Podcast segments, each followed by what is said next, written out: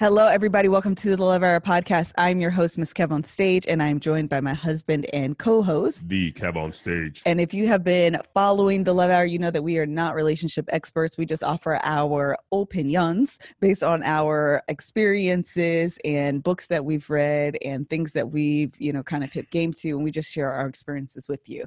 And again, if you've been following us for any period of time for at least the last six weeks to two months. You know that Kevin Fredericks has been raving about this book called The Big Leap, the Big Leap by Gay Hendricks. If you have not listened to the last two episodes of the podcast, this is that you should. Or here's the thing, go or here's the thing, bonus episode. Yes. I've been talking about it. I've been telling all my friends. Last night I told Danny she needs to read yes, it. that's right. We had Uh, people Stovetop over. Kisses. Stovetop Kisses was over, and we again talked about this book. Actually, she bought it on the spot. Um, and so definitely listen to those episodes so you can get the framework for this episode. But we are so graciously and honoredly, okay, I'm making up words, to be joined today by the author of The Big Leap, Mr. Gay Hendricks himself. Everyone in the studio audience, which is the three of us, please give Mr. Gay Hendricks a hand.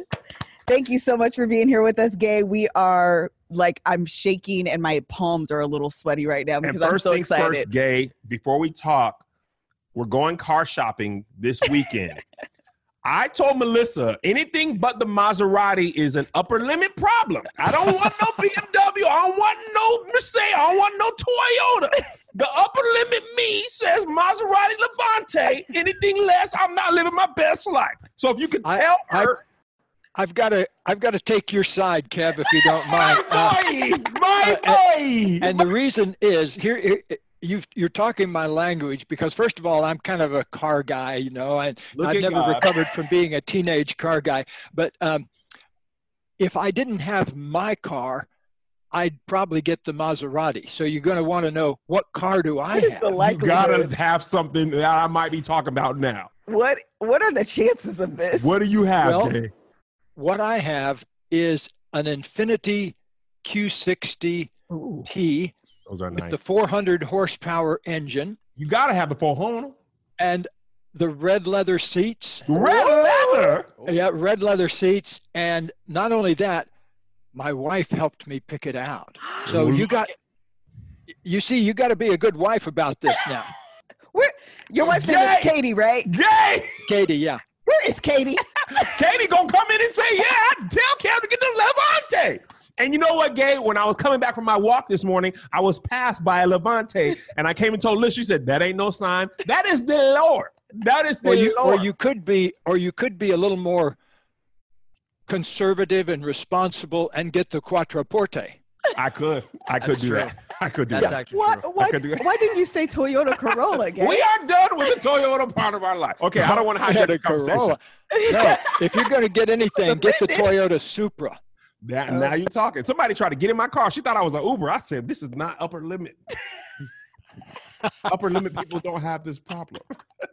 okay, let's get started because I want the people to know what I know. Yes. And if they don't want to read, maybe this will get them to read the book. Definitely, you should read the book. But before we even go down that path, I do want to allow the opportunity for Gay to introduce himself for those people in our audience who are unfamiliar with you. Please lay the framework for who you are.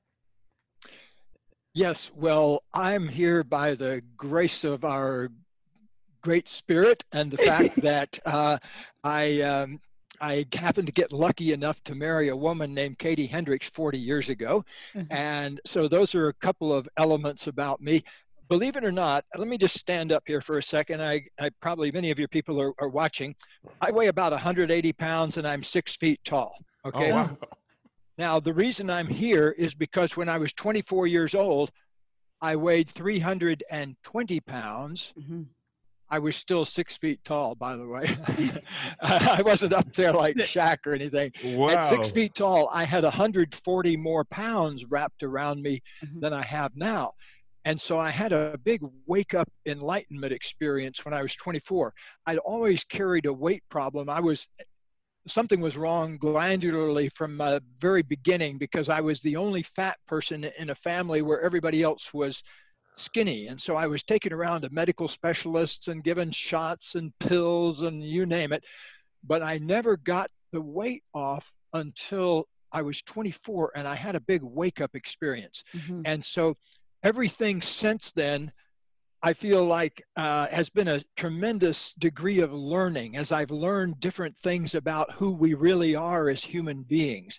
But one thing I learned is I was I was using my weight and also I, I wore glasses at the time and I smoked heavily, smoked uh, cigarettes heavily and I was also in a job I hated and in a relationship that wasn't going well, and I didn't like my car, by the way, either. So uh, you can tell I was really in uh, in the pits, and so I had this moment where I actually, I, I what happened was I fell down, and I didn't knock myself out, but I landed with a big whoomp on an Mhm. icy road in New England, taking a walk one day, and in that two minutes after I fell down, I got a whole different sense of myself because I felt underneath all of my 300 pounds, I could feel there were all these emotions like fear and anger and sadness that I'd never talked to anybody about, certainly, and I didn't even know about in myself. And uh, underneath that, though, was where the real magic was because as I felt all of those emotions and all of the parts of my past that I was denying and concealing, I got to this place where there was just pure consciousness. There was mm-hmm. no programming on it.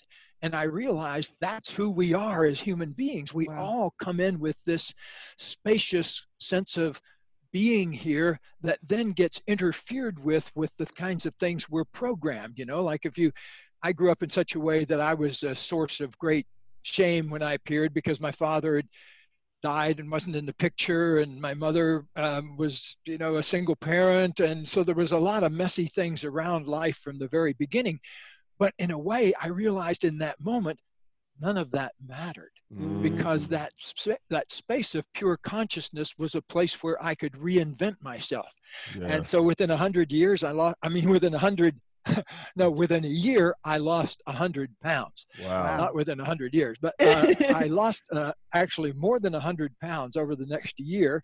I also didn't need glasses anymore. I somehow passed my driving test ever since without having to uh, have glasses restrictions, which I had beforehand. Um, I also got out of the troubled relationship and into a much better relationship and changed. Um, I invented my job, by the way. I decided to invent a job I would never want to retire from. So I became a psychotherapist and then a professor. And um, in 1989, Katie and I had this brilliant idea. We were sitting in front of the fireplace and we'd just done a group for maybe six couples in our living room working on our form of relationship counseling. We'd made some really big discoveries and we said, you know, we're sitting in front of the fireplace. You know, we really ought to take this out to a bigger audience. We ought to write a book about this and really and so I set to work and I wrote my my first relationship book Conscious Loving with Katie. We've since written uh, about 10 books together, but that was the first one where we wrote it together. And so we had this extremely fortunate thing that not long afterwards we got a call from a talk show host with an unusual name, Oprah. and uh, at the time, we didn't have a TV set, so we really didn't know much about Wow. Oprah And, uh, so um, we went overnight from working with a dozen couples in our living room to working with 10 million people on Oprah, and then things never really slowed down for the past 30 years. Uh, Wow. Oprah is retired now, but her her stuff keeps living on because somewhere in the Excellent. world somebody's running a replay of our show with Oprah on it today in uh, India or China or someplace like that. And so uh, it's been a wonderful ride thanks uh, to her over the past 30 years. First of all, Shout we have a whole O. entire guest on our show that was on the Oprah Winfrey show. Mhm. Lord have mercy. Look at God. I a little bit had a moment. Picking up the Maserati on this weekend. well, I think that that was a fabulous introduction. One of the things that we have kind of been alluding to this whole conversation, and I think we should probably dive right into it, is this idea of the upper limit, the your upper limit problem. I don't know that you call it the upper. Yeah, you do. You call it the upper limit problem. For those people that are unaware, can you define what the upper limit problem is? Okay, I like this question now because of talking about cars. Because imagine Kevin in his new Maserati, and and he gets it out on the freeway, no traffic, and so he decides to take it up to the limit. Uh-huh. And so he gets up to about 65, 75, and all of a sudden something starts slowing the car down. Uh-huh. What do we got there? We got Mad Kevin. Yeah. And so what happens is he's he's wondering, oh, I'm scared there's something wrong with my car. I, I what, what's going? Is it me? Is it the car? You know. So that's how the upper limit problem works. We get a little more successful, and then old beliefs about our past kick Uh-huh. in, and Uh-huh. old fears kick in. And I'll tell you shortly exactly what those fears are, so you'll know what to look for. But what happens is if we start moving faster, getting more love, getting more success, having more good feeling, those fears come up and the upper limit kicks in and we go and bring ourselves back down to a more comfortable familiar level even though it makes us miserable at least it's familiar to us Yes. you know Yeah. Yes. and so I discovered that myself many, er, some decades ago now. And I started solving the problem in myself by gradually accustoming myself to feeling good for longer and longer periods of time. So, one of the first questions I ask in the Big Leap is Are you willing to feel good for longer and longer periods of time each day? And another related question in your relationships Are you willing to allow yourself to experience more of the flow of love for more and more minutes every day. Because once you say yes to that, you start seeing life in a whole different way. Now, life is about increasing the amount of love flow in your life. Now, life is about increasing the amount of good feeling. Because when you're feeling good, you have more to offer everybody else around you Yeah. you know one of my old yoga teachers way back when i started yoga said if i can give myself one hour a day i can give my kids and my husband 23 good hours but if i don't give Ah. myself that hour a day i don't give anybody any good stuff and so, So we need to kind of pay attention here first to the instrument that we're playing all the time which is our consciousness and work on getting to feel better and better all the time So go ahead. no, no, no, no. Give Just the, thinking about the Maserati color I'm gonna pick out, black or white. one of the oh, go ahead. go for black don't That's go for one that- don't don't go for a white car. In Florida, where I grew up, way back in the 50s and 60s, every rent a car was white. And so if Mm. you saw a white yeah, uh, uh, white car, you, uh, rent a car. Rent a Yeah. car. And uh, I don't know if that's still true or not. No, I but rented a whenever white I one, but see a a- black one passed me today. Well, the black one really looks good, and you got to obviously keep it from getting that California dust all over Of it all course. the time. Of course. Uh, but my buddy bought a new Tesla recently, and when I saw it, I didn't know he'd bought white. And when I saw it in white, why did you anyway, don't get me started on white. I won't. I'm not gonna sidetrack you anymore. Wait, uh, Okay. so I have so let's continue down this path of the conversation with the upper limit problem in the car, right? Yeah. One of the most pervasive questions that people have is how to decipher Mhm. an upper limit problem and a responsible choice. How do you tell which way you're going? Yes. Well, it has to do with the presence of fear. Uh-huh. And fear is way down in the middle of our bodies. You know, w- w- where you feel fear is in the same general area that you feel hunger, which causes us a lot of problems because Yeah. I used to eat when I was lonely or eat when I was scared or eat when I was hurt or, you know, Is so that why we're had to- emotional eaters? Yeah. yeah, yeah, yeah. Don't go. Don't go get sidetracked. Okay, sorry. Yeah. So, um, and this is really where the upper limit problem speaks to us in a big way. Okay. Because imagine w- with a car, you, or let's say with a diet. I bet just about everybody has been on some kind of diet at one time or the other. I know I've been on a thousand of them. I was put on many of them when I was a kid too, and uh, uh, and also one year I was given diet pills, amphetamines, and for my ninth Mm. grade year I made straight A's in school for the first time because I could only sleep about four hours a night, you know, and uh, so then when they took me off of them, uh-huh. Yeah. it was a gigantic crash. Um, so I, I want to highlight fear because when you're angry, Uh-huh. you're also scared. And it's Mhm. further down in your body. You know, when you're angry, your jaws clench, your back of your neck gets tight, your fists get. But if you look underneath that, when you're angry, there's always something you're sad about and something you're scared about. Oh, And so it's very important to ourselves and our own growth, as well as being in relationship, to be able to distinguish when we're truly angry or are we sad and scared about something.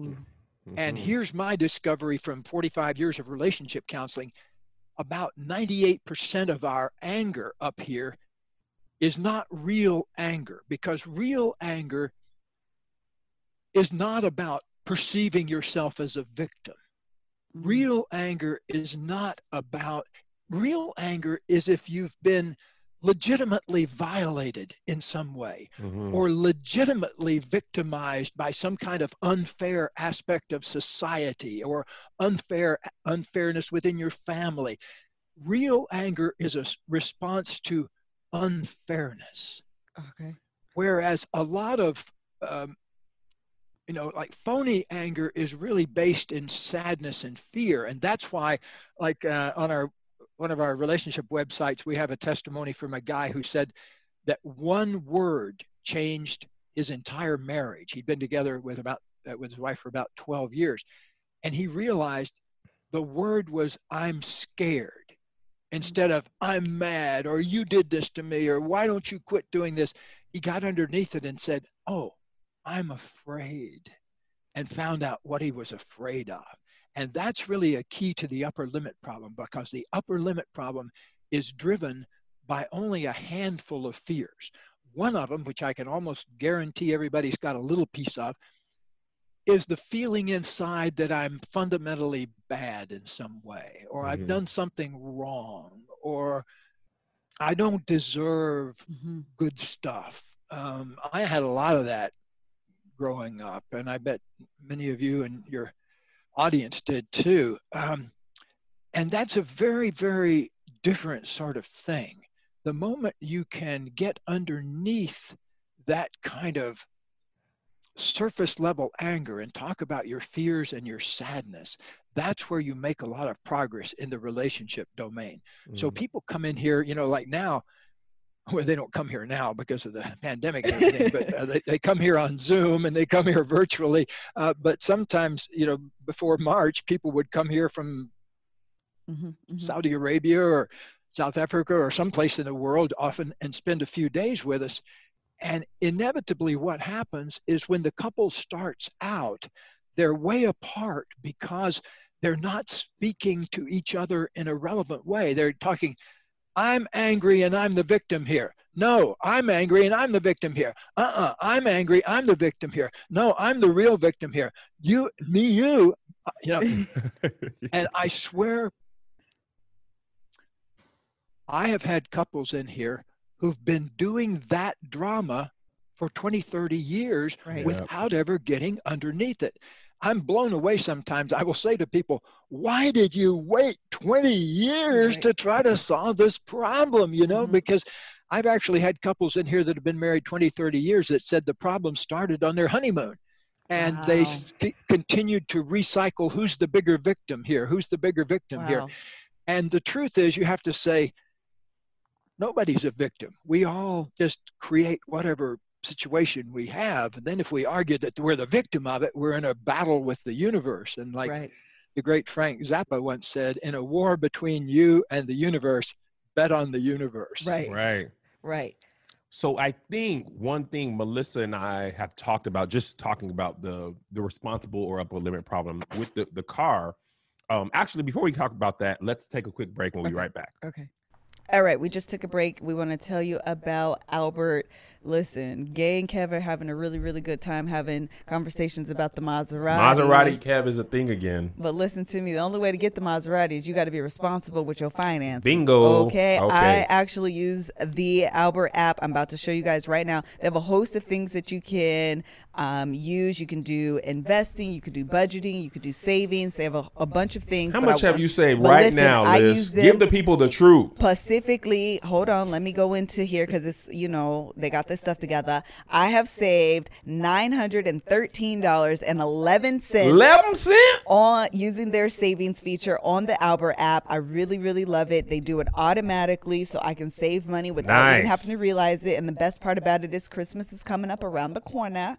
And we Oh all got gosh, Christmas presents that we need to purchase and we need to buy. This Mm-hmm. is a great way to get a head start on saving up money so that way you can buy the presents that you want for your family in a way that's seamless, easy, and beneficial because it costs you nothing but signing up for the app. Sign up for the app, man. Save your money, invest your money, use technology to your benefit so you can get the Maserati of your life. Maybe you don't want the Maserati. Maybe the Toyota Corolla is the Maserati of your life or the BMW or whatever it is. You can't have none of that stuff if you ain't saving. You understand me? Yes, Albert is an easy app to set up. It's effortless savings. That's what I should have said. It's effortless savings mm-hmm. and expert help with the Al- Albert Genius. Install the Albert app from your App Store or Google Play today to help you find the happy balance and get a bonus of $40 when you start an annual subscription to Albert Genius. Again, you're just going to download the Albert app, then you're going to get a $40 bonus for signing up uh, with an annual subscription to the Albert Genius.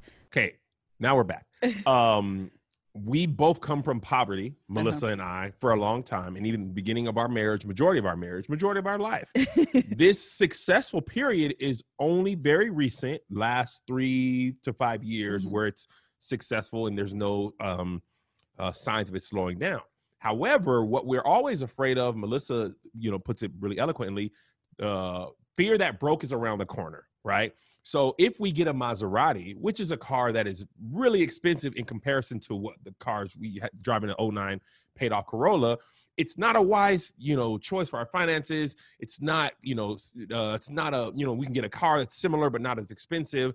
Uh, and what if something goes wrong and we now have this car payment that's a lot? Um, to be honest, a lot of things would need to go wrong very, very long period of time for that to be a problem. But that fear sits so real in the back of our mind. It chooses how we buy the house, how we vacation. Well, not how we vacation, not how I vacation, but that fear is very real. How do you quiet that fear so you can get the Maserati? Yes. Well, first of all, I want to advocate that nobody ever buy anything or do anything that's beyond your means and Good point. all that, uh, because that brings up more fear and sorrow. So, why I so much harp on fear, and we have a lot of resources on our uh, nonprofit foundation website for how to deal with fear, by the way. So, um, Foundation for Living. Foundation for Conscious Living.com is the place to go if you want to learn about our free fear resources. Um, the reason I harp so much on fear is because fear drives the upper limit problem. So if you look underneath your particular upper limit problem, you say, okay, I'm afraid of being poor again. Yes. Mhm. Uh-huh. I'm afraid, and I'll tell you, I've had people here worth $100 million, sometimes worth a billion dollars, and that fear doesn't go away Right. Really? if you have a billion dollars because it has nothing to do with money.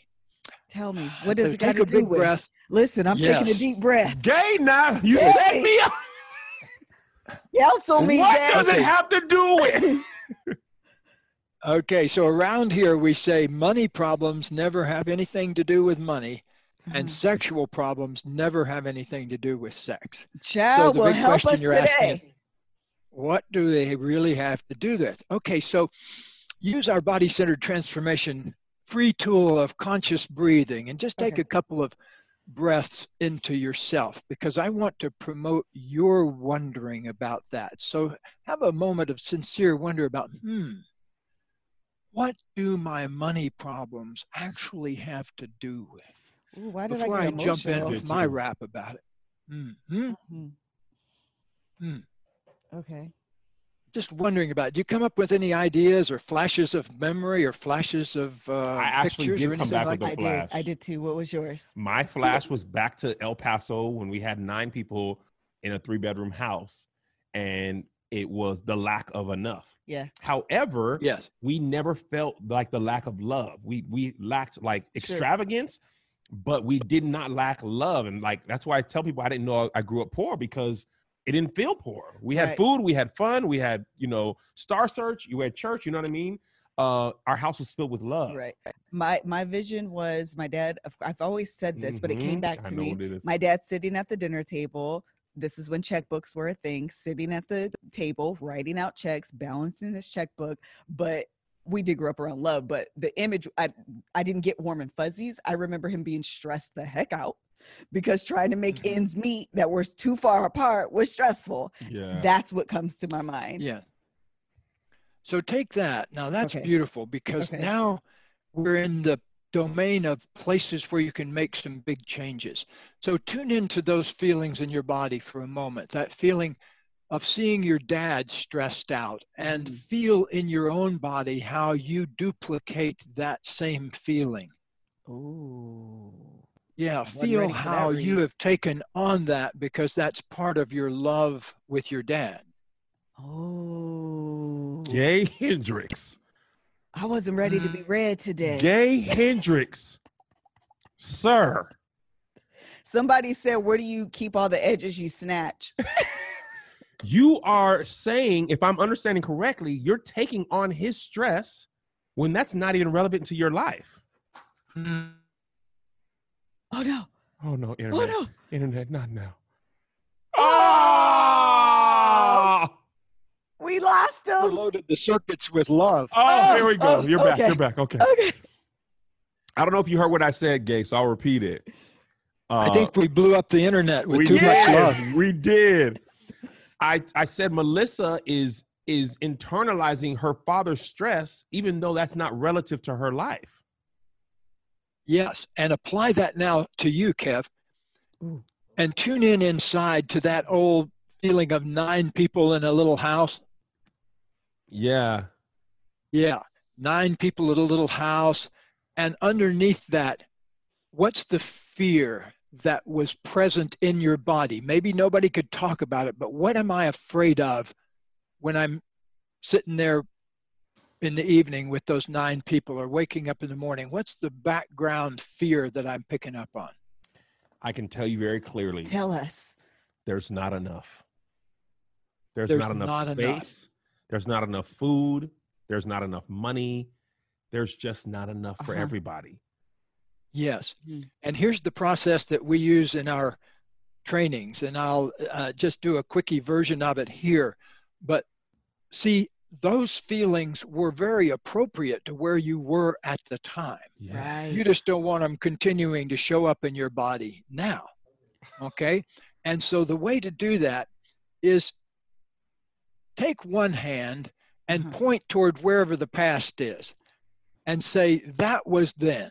That was that then. was then. Come on and take us to church. and then sir. come around with your hand and come around with your hand and put it on your heart and say this is now this is now This is now. This is now. this is Oh, now that's a powerful do moment. it again with me that was then I will That was cry then. in your face. That was then.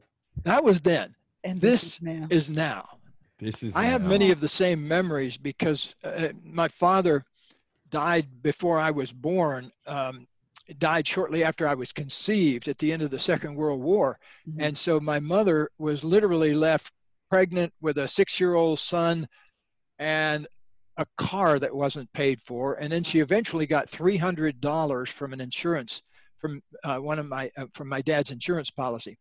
And so this was in 1945, obviously when $300 was worth more than it is now, but Right, still it was right. not a very large amount of money to launch a whole new life on. And so I had like you to kind of open up to some of those kind of deeply held old fears from back in there because I could still remember seeing my mother literally crying over the Mhm. checkbook trying to make it work, you know, Mhm. and oh, those things leave a big emotional impression on you because Yes. you love those people, you know, and Right. you want to share their pain and you don't want them to hurt. And so we want to honor those feelings. They were right for then, but that was then. Uh-huh. This is now. So in Wow. this moment of nowness, just appreciate hmm, how blessed you are. Hmm. Just take a moment to celebrate Oh, how hard. blessed you Gay, actually I, are. I want to do this. I'm gonna tell you, it's very hard it's for me. It's hard. As I wanted to say how blessed I am, I I a vo- shrank. a vo- I did too. I didn't even take a full breath. A voice in the back of my head said, "Don't brag. Uh-huh. Be humble." Don't brag. Right. Everybody else might not have that. It's not right. You're gonna make people feel bad. Like all that. That's what always happens when I feel like that stuff coming Yeah. up. It's like, I, ah, ah, nope. Just be small. Do little stuff. You don't want to offend. You don't want people make people feel bad. Right. You know. You don't want no name to get mad at you. Capitalism. You know. It's all kind of stuff. Yes. So that's the upper limit problem in action. You have a little moment of, oh, celebrating your blessings, and then clunk, Yeah. you know, the upper limit gets hold of you again. So back to celebration for a moment. Take a moment Okay. just right now. okay. Now, here's something to celebrate. Here's something Okay. to celebrate. I'm going to just speak very bluntly here. We're all, hopefully, we're all grown ups, but how old are you, Kevin? Thirty-seven. 37. Okay, so 37 years ago, approximately,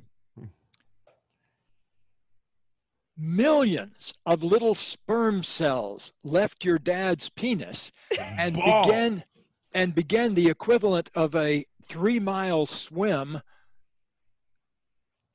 up to a waiting egg. Mhm.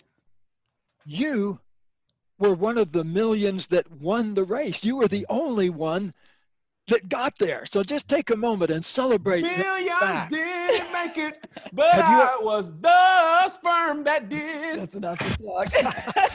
Uh, You've probably seen pictures like of the New York Marathon where you see a Yeah. jillion people running over the bridge.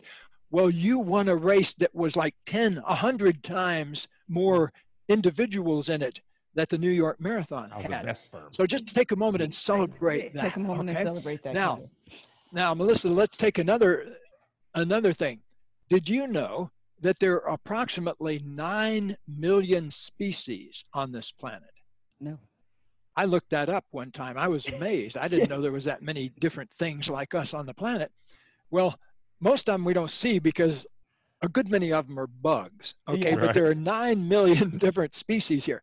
But isn't it amazing that the three of us and everybody that's watching this happen to land in the species that can have a conversation Mhm. about the upper limit problem or getting luckier or getting more love in your life. See, to me, that's just so astounding that I want to celebrate that. Ooh, okay. Okay, so the best place to start any kind of change process is when thorough gratitude and appreciation for what you have now. But now let's take it into the future. Okay, let's take a big leap here. Okay. Um, Oh, I Have got you ever- nervous.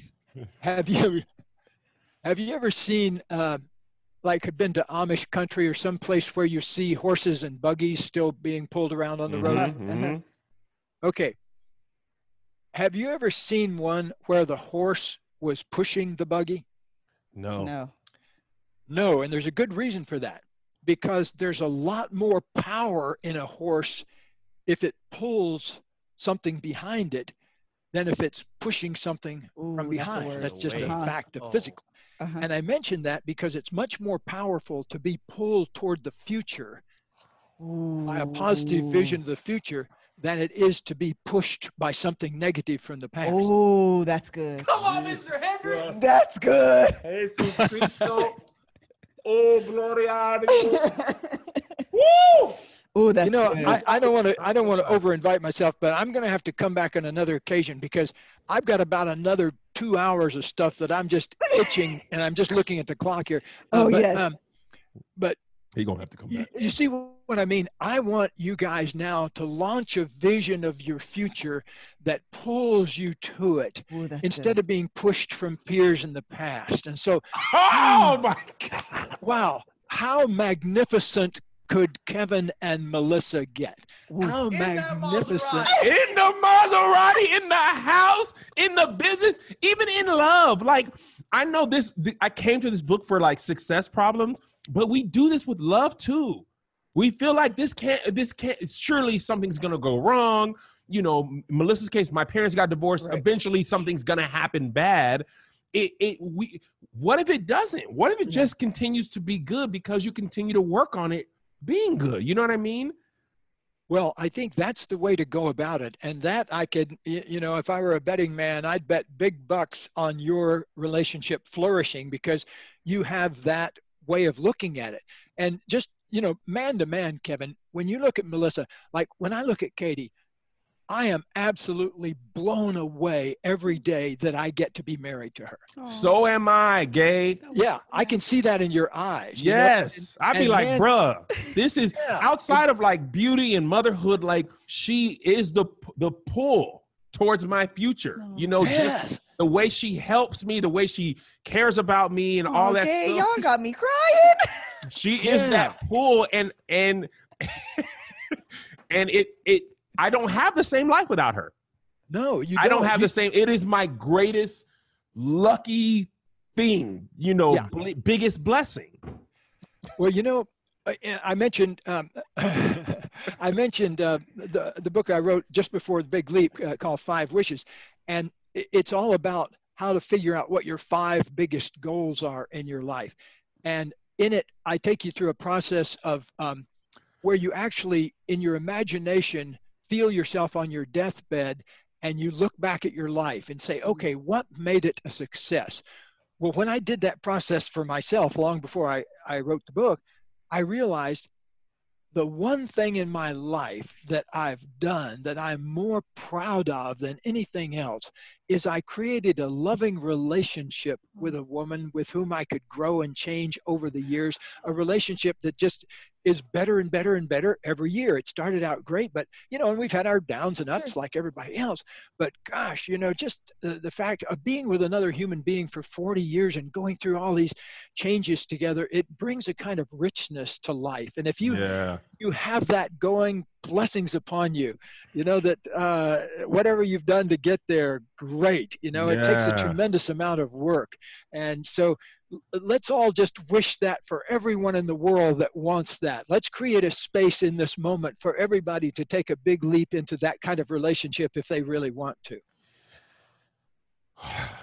I this is why I wanted everybody to read the book. I know. I want people for to that, feel what we what I felt when I read it. I want them to feel what gay is, you know, giving us. I want you to feel that in that moment. This is a great time to take a break. Yeah. Feel this break. feel this break.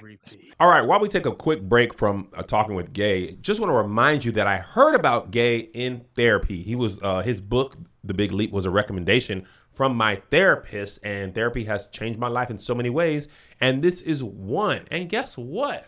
BetterHelp is here to help you change your life through therapy. You know what I'm saying? Like, there's a lot of stuff going on right now There's a lot of stuff. in the world. You Uh-huh. know, the pandemic has brought together a lot of problems, and there's nothing wrong with having somebody help you sort through those problems, those feelings, so you can live your life without the upper limit problems, okay? Is there something interfering with your happiness or preventing you from achieving your goals? Um, as Kevin said, Kevin has gone has gone through the upper limit problem, and he has started therapy in order to overcome those things. BetterHelp will assess your needs and match you with your own licensed professional therapist. You can start communication in under 48 hours. It's not a crisis line. It's not self help. It is professional counseling done securely online. There's a broad range of expertise available, which may not be locally available in many areas. The service is available for clients worldwide. You can log into your account anytime and send a message to your counselor. You'll get timely and thoughtful responses. Plus, you can schedule weekly video or phone sessions so you don't have to sit in an uncomfortable waiting room as with traditional therapy. BetterHelp is committed to facilitating great therapeutic matches so they make it easy and free to change counselors if needed. It's more affordable than traditional on- offline counseling, and financial aid is available. BetterHelp wants you to start living a happier life today. Visit their website and read their testimonials that are posted daily. You can check out betterhelp.com slash reviews to see some of those. And visit betterhelp.com slash love hour. That's BetterHelp, better H-E-L-P and join the over 1 million people taking charge of their mental health with the help of an experienced professional. In fact, so many people have been using BetterHelp that they are recruiting additional counselors in all 50 states. Special offer for the Love Hour listeners. You can get 10% off your first month at betterhelp.com slash love hour. Again, that's BetterHelp, H-E-L-P dot com slash love hour. And of course, listen, we want to tell you about our most favorite friend of the podcast, Blue Chew.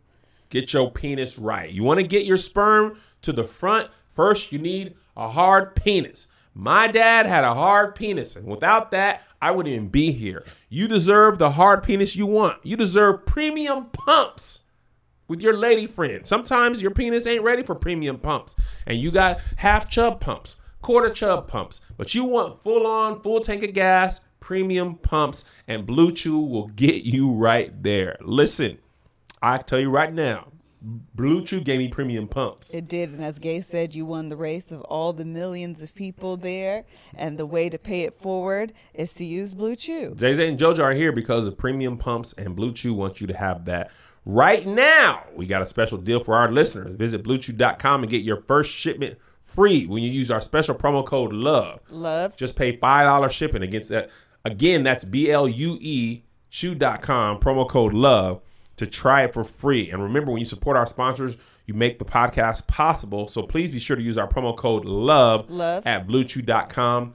Get the erection you deserve. And we're back. Yes. Uh, I'm glad you said you want to come back because I feel like I'm looking at all this stuff and I'm like, there's no way we get through this with 30 minutes left. And I don't want to. Not even 30. Not even. Oh, he has 11 or 11, 15. 11. But he said he could go to Oh. 11, 15. Yeah, I can I can push it to 11, 15 if I need Okay, to. okay, okay. I do need to. I- I, I am. I ain't gonna hold you.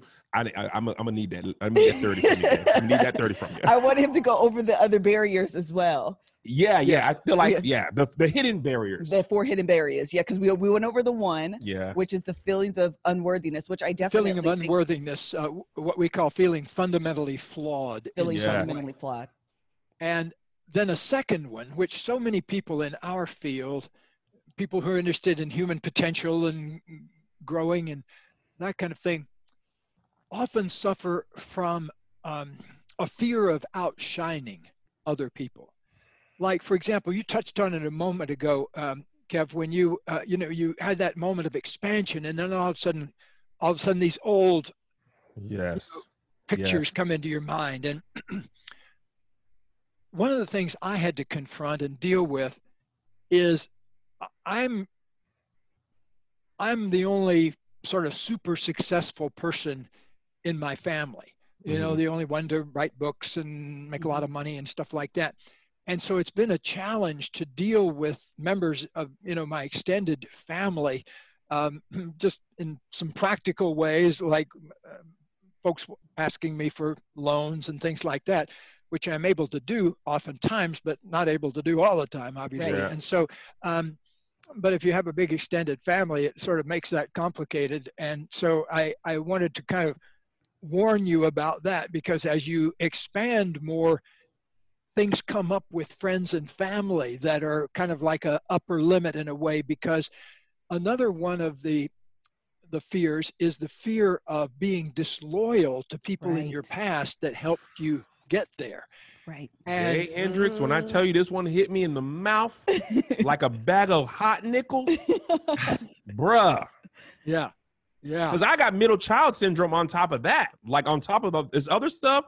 And my brother was super successful in sports and stuff, and my sister was the only girl. So I had a lot of feelings of like, you know, though they want them, they want them, but nobody wants me type stuff. And then that my real dad not being a part of my life, that was true abandonment. And then just people in the industry, friends who I've, you know, old companies I've worked with or people we were at the same level before. And then I continue to grow. Like it came up in my life in so many ways. Sure. And it was un kind of like undiagnosed. Sure. I was just, you know, my therapist recommended this book to me. So I recommend therapy because of so many episodes of talking about or so many sessions talking about this with her. She was like, You need to read this book Mhm. because, you oh, know, well, gay bless goes her in, heart. Thank you. yeah, she's a fantastic therapist. And you were speaking, this specific part was speaking to so many parts of my life where I was like, I don't want to be that much successful because what if they can't go? Right. What if they can't do? What if my other comedian friends don't sell out this much? Or what if people don't want to work as hard as I am? Or what if they can't vacation where I want to vacation? Then I shouldn't go. Right. If if they can't go. Um, but that's wrong. Well, it speaks also to a part of yourself that you do need to acknowledge, though. There's a part of ourselves that's compassionate. And in Buddhism, it's uh, what they call bodhisattva, which is a, it's a type of Buddha that wants everybody to be enlightened just like they are. You know, Yeah. that, right. that has that uh, wanting everybody to have a good time feeling. And I can even remember that as a as a kid. I was drawn. I don't know why. I think I mentioned it in the Big Leap, but when I was four or five years old, I got a trike. I got a trike for my birthday, tricycle, and it was raining, and I couldn't ride it outside, and so I rode it around my grandmother's living room. She gave me permission, and when I was uh, growing up until the age of seven, I lived more at my grandparents' house than I did with my mother because my mother was struggling a bit, and so. Um, I, uh, when I think of my parents, it's oftentimes I kind of think of my grandparents. But uh, my granddad helped me put a cardboard box in the corner of the room and helped me put a sign on it, believe it or not, that said problems. And I sat in my box and it was supposed to be my office and people were supposed to come and talk to me about their problems. Wow. Now that my family thought this was hilarious, yeah. you know, because the, here's this little kid. Oh, and I commuted over to my office on my tricycle. see? Tricycle. and uh, so so i was a busy little therapist from the very beginning and one, one of the things i kept noticing though was why can't you guys just get along you Uh-huh. know like my grandparents were two of the most loving people in the world when they weren't in the same room together Right, you know? right, right. and they were married 63 years but i say they spent 59 and a half of those years fighting with each other Uh-huh. and not speaking to each other but individually, you know, they're Yeah. extremely loving to me, and I wouldn't be here uh, without them. Uh, but you know, it's always puzzled me. Why can't we get along? And this is the reason we can't get along is because we have these hidden fears that are operating under the surface, and you need to kind of begin to look inward a little bit to discover what those are. The problem is when a lot of people start to look inward, they do it with self-criticism. Oh, like, oh, why am I doing this again? Or why did I do this? You know, and it's the same voice somebody else would use to criticize us. Wow. Wow. You can never criticize a problem away in another person or yourself. Problems can only be loved to extinction. They can't ever be criticized out of your body. You got to love yourself exactly the way you are with all your faults and flaws and incompletions and desires. You know, all of that needs to be loved. As Walt Whitman said, I am large and contain multitudes. We're all like that. We're large and we contain multitudes. And all of it needs to be held in a context of love. The moment you begin to love yourself thoroughly, then it becomes possible to love another person even more thoroughly. So the two work in a nice continuous loop like that. Can I just I want to take a pause really quickly. One of the things that I'm noticing even in terms of your body language is as you're talking how much you're moving and it almost as if you're like receiving and truly even taking what you're saying is coming back in and you're taking it back in and receiving it into your body just that i am finding to be quite fascinating because i don't know that as I always speak words, even if they are affirming to myself, that I hear it, I say it, hear it, and then receive it internally as I, and maybe I'm making too much of this, No, no, I, but as I'm seeing you do.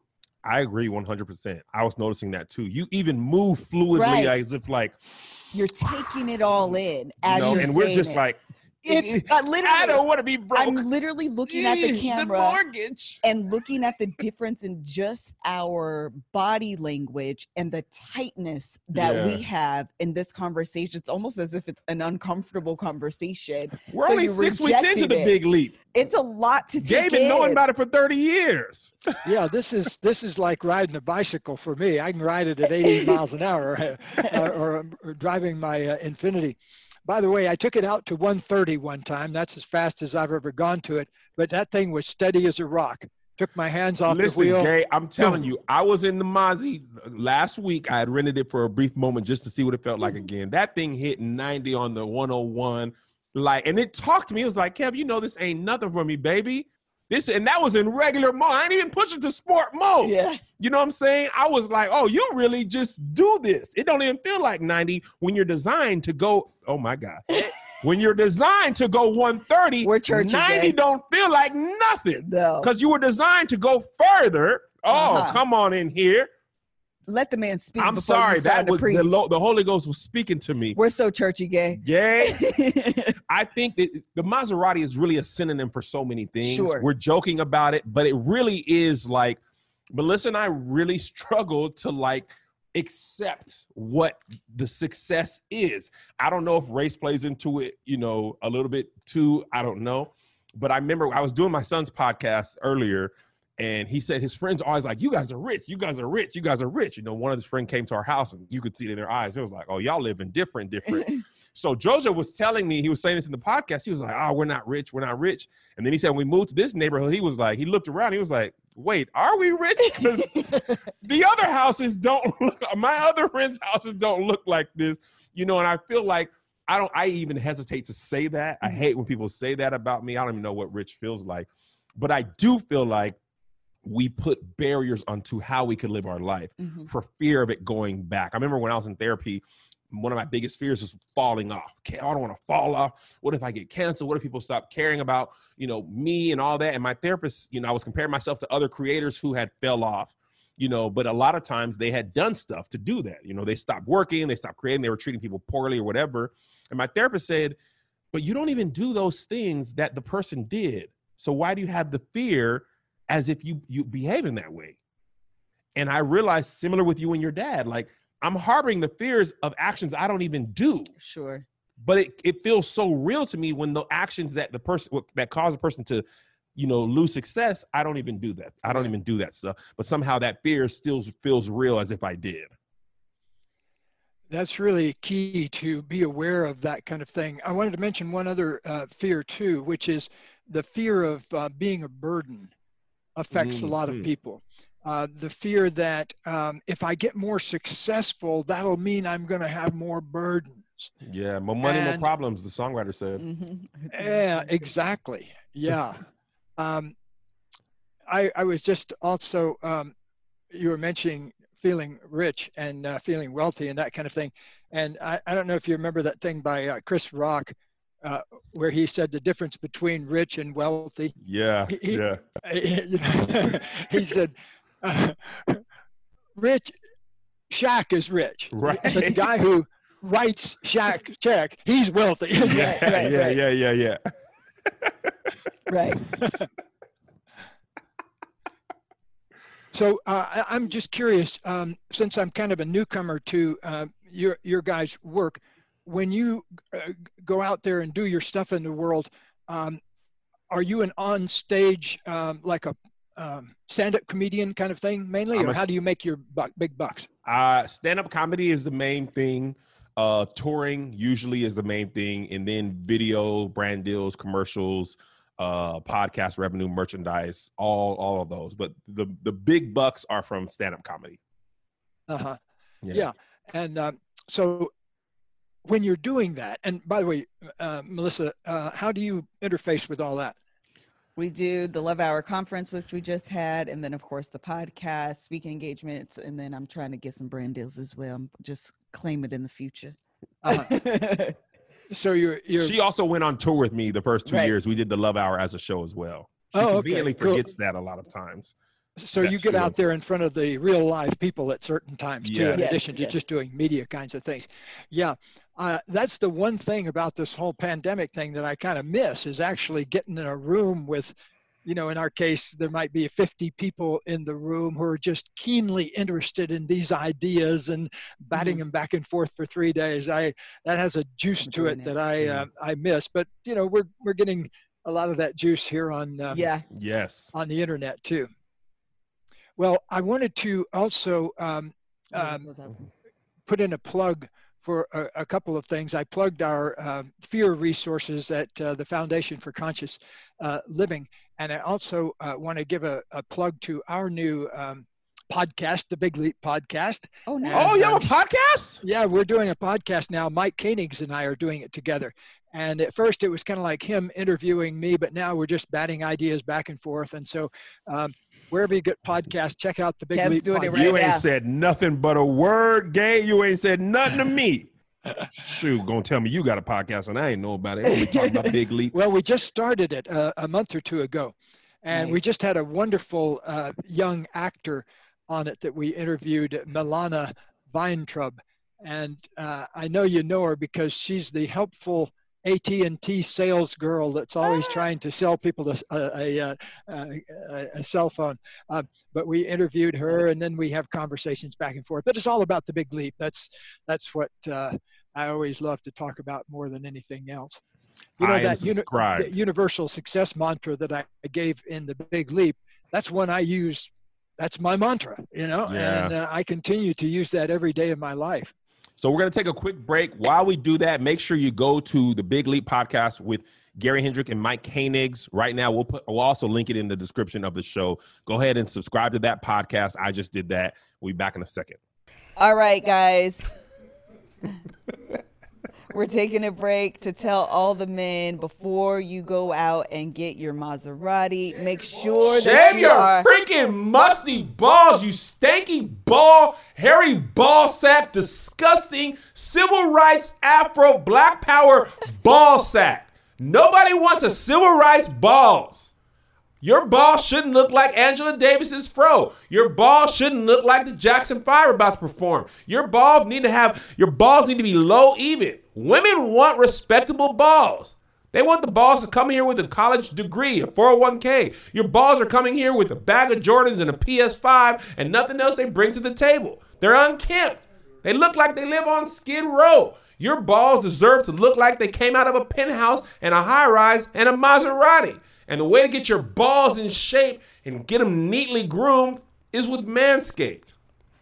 Manscaped is on a mission to change the grooming game with their below the waist grooming and hygiene products that they just released. And their products are now available in the UK, Canada, and Australia. This is what you're going to do because we know you've heard the enthusiasm behind Joshua and Kevin's listen, stamp of approval of Manscaped. So you're going to get 20% off. You're going to go to manscaped.com. You're going to use code Love Hour. Love Hour. And you're going to upgrade that dong salon with the luxury products. Well, upgrade that at your personal salon at the house inside the bathroom with the luxury products of Manscaped. So this is what you're going to do. You're going to do it right now. You're going to go to manscaped.com. You're going to use the code Love Hour and Love you're going to get 20% off and free shipping. Code Love Hour. Manscaped.com Go do it right now. Let's get back to the show. Shave your ball sack. All right, guys, we are back. Before we let Gay go, I want him to talk about the zone of genius. This part of the book really helped my mind. So, Gay, give it to us real quick before we let you go. Zone of Can I just ask one question that maybe you can include in the answer that people always have the question of how do you determine your zone of genius versus your zone of excellence. Um, excellence. excellence. Okay. Yeah. Competence. Well, from working with a whole bunch of people and looking into their daily business lives as well as their relationship lives, most people spend their time in one of four zones. Okay. You mentioned the genius zone, but a good many of us waste our time in the zone of incompetence where you're doing stuff you're not any good at that somebody else could do better. And so, you know, like in my life, I'm hopeless as an organizer. My wife is a genius organizer. She she's lots of other things too, but that's just yeah. one thing. So wow, when I got connected up with her, it was like my life kicked up to a different level because mm-hmm. I wasn't always looking for my car keys or looking yeah. for where the checkbook was or you know, I spent half my life looking for stuff that I'd just thrown away somewhere that but anyway, that was me. Um, so that's the zone of incompetence. Uh-huh. The zone of competence is where you're doing stuff you're good at, but somebody else could do it just as well. Okay? Now you get into the zone of excellence, and that's getting to be pretty good stuff because you're doing stuff that you're good at. You get feedback on it. Yeah. You go out and uh, step on stage and you make a nightclub full of people laugh and they hand you a check and you're out the door. It's a good thing. You know, you uh-huh. use your zone of excellence. Now, by the way, I have a new book coming out in um, uh, 2021 uh, in the spring called The Genius Zone. Ooh. And so it's all about this thing I Good want to talk to you about now. your genius zone is where you really want to be spending most of your time. Mm-hmm. When I first figured this out, I was only spending about 10% of my time. now I spend 90% of my time in my genius zone and Yeah. percent of my time doing other stuff. But for the last 20 years, that's where I've been focused. Your genius zone is where you're doing what you're uniquely suited to do. Ooh, that was a good definition. Yes. When you when you do it, you feel aligned in yourself. You feel Mm. like you're using your energies for the best possible result. Stop it. Okay? Stop. And that's just for most of us, though, that's not very much of our time when we start. That's why you need to build it up, like I suggest in the Big Leap, by beginning to make conscious intentions of building up your ability to handle more and more positive energy. So, what happens is that in the genius zone, here are some good questions to get you into your genius zone. One question is, what do I love to do more Uh-huh. than anything else about the work I do? What is it about I really love? That'll get you moving in the direction of your genius zone because your genius zone is about what you most love to do. And it Mhm. may take you some time to figure that out, but inside each of you, you know that there's this thing that you most love to do. And so for me, it's helping people solve problems and helping people learn how to get along better. I'm just, if I can do that all day long, I don't even need to get paid for it. So that's another way to tell you're in your genius zone, which is are you doing something that you love to do even though you're not getting paid for it? Like I'm sure before you stepped on stage, uh, Kevin became a, a stand-up comic. You made a bunch of people laugh in the sixth grade. Yes. I was a class clown too. That was my designation Yeah. actually, Yeah. and uh, got me in a lot of trouble. But I'll tell you, there's no amount of trouble that can be imposed upon you in high school or elementary school that's bad enough to offset the pleasure of making your friends laugh That's so true. you know it's like Garrison Keillor one time when he was a kid he he threw a uh, ripe tomato at his little sister who was bending over and she was the goody goody in the family and he threw a tomato at her and hit her in the butt and um, he got in lots of trouble for it but he said there's no amount of trouble Right. that can offset the pleasure of just seeing that tomato splat on your little sister's butt. so I it's get this, that. it's the same way don't- with being a, a class clown. You know, I love that designation to this day. And actually, of the times we were on Oprah, the couple of times that really stand out in my mind are things when I said something that made the audience laugh. Laugh. You know, Yeah. because even though I was talking about a serious subject, I don't think we have to be somber and like Yeah. this to talk about serious subjects. You know, Right. what we're talking about is the most serious subjects in the world, but I think people ought to have a good time talking about the uh, Right. Yeah. serious subjects. I I love this because what it uh, it helped me in a specific way. I was consulting for a, a variety of companies, um, and I couldn't quite figure out why I didn't want to do that. Uh-huh. I felt like it was easy money, and it was like I can do it. And the pandemic, I should be doing it. And after I read this book, it clicked. I, I want to do that for my own companies. And I'm most excited when I'm creating and doing stuff that directly benefits me and the people around me. Uh, I am able to consult for you and I'm able to tell you how to build your channel. And you, you know, I'm able to tell this person why your plant channel is working. And a lot of times people pay a lot of money, but I don't, I don't derive joy from that. And I don't want to.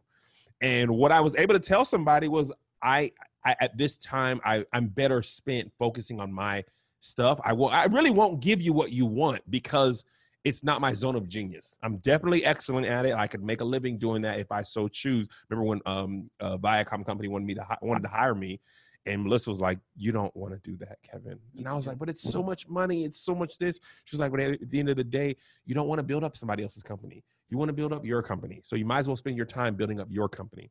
really important because I make a distinction between ordinary creativity and true creativity. Ordinary creativity is when you're using your creativity, but you're using it for somebody else. Yeah. And true creativity is when you're using it to fulfill your own life purpose and Wow. to enroll Mm. people in that, not to enroll people in somebody else's thing.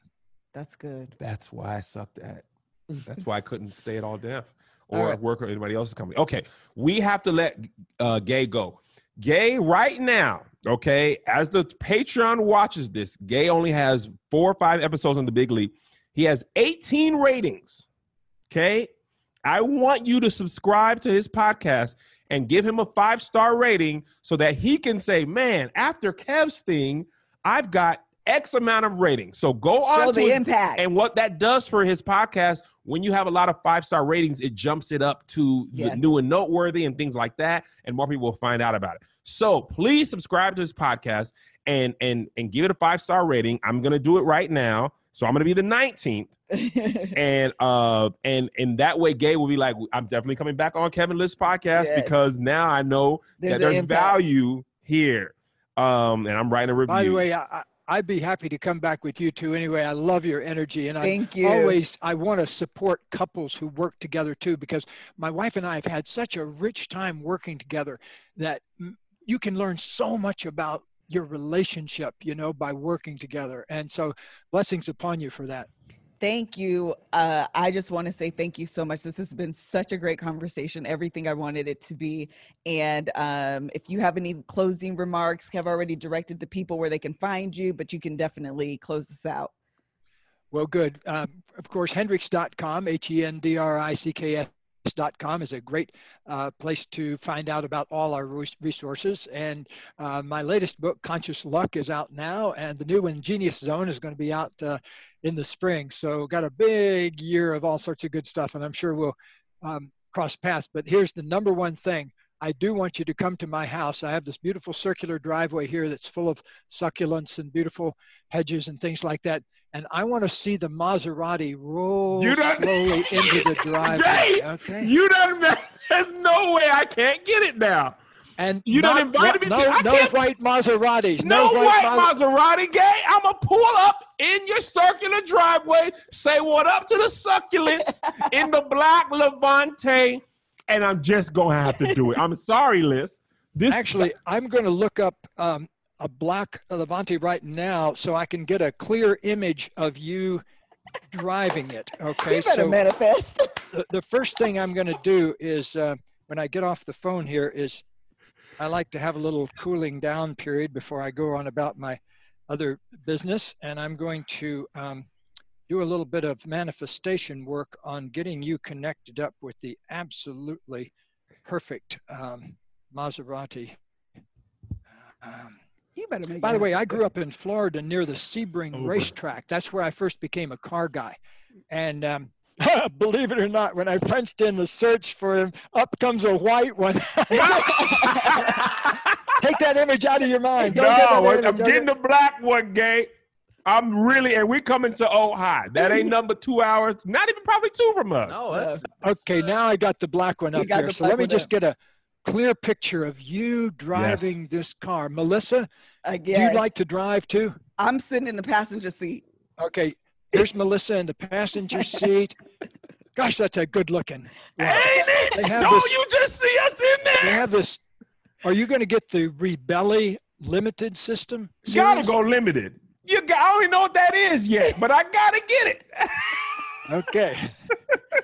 Listen, I, thank s- you. I see you driving into my driveway in it. Okay. I'm pulling up. I can't come in nothing less now. You ain't gonna recognize me. You're looking for a man in a Maserati. If I come in anything less, you won't recognize me. I might not be able to come in. and you know, there's more than one way to get these things.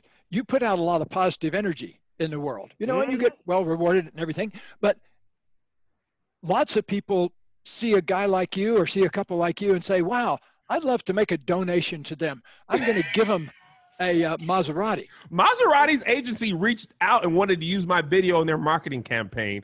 By the time I get You it, they say- might, yeah, they you say, might put a Levante in my driveway. Oh, I love it. absolutely. Man. Thank you so much, Gay. We really Thank appreciate you. having this has you. been so much fun. Uh, Patreon, we gonna stay on chat a little bit. The rest of you guys will see you next week. Thank you. Blessings to you. Thank you so much. Thank right. you.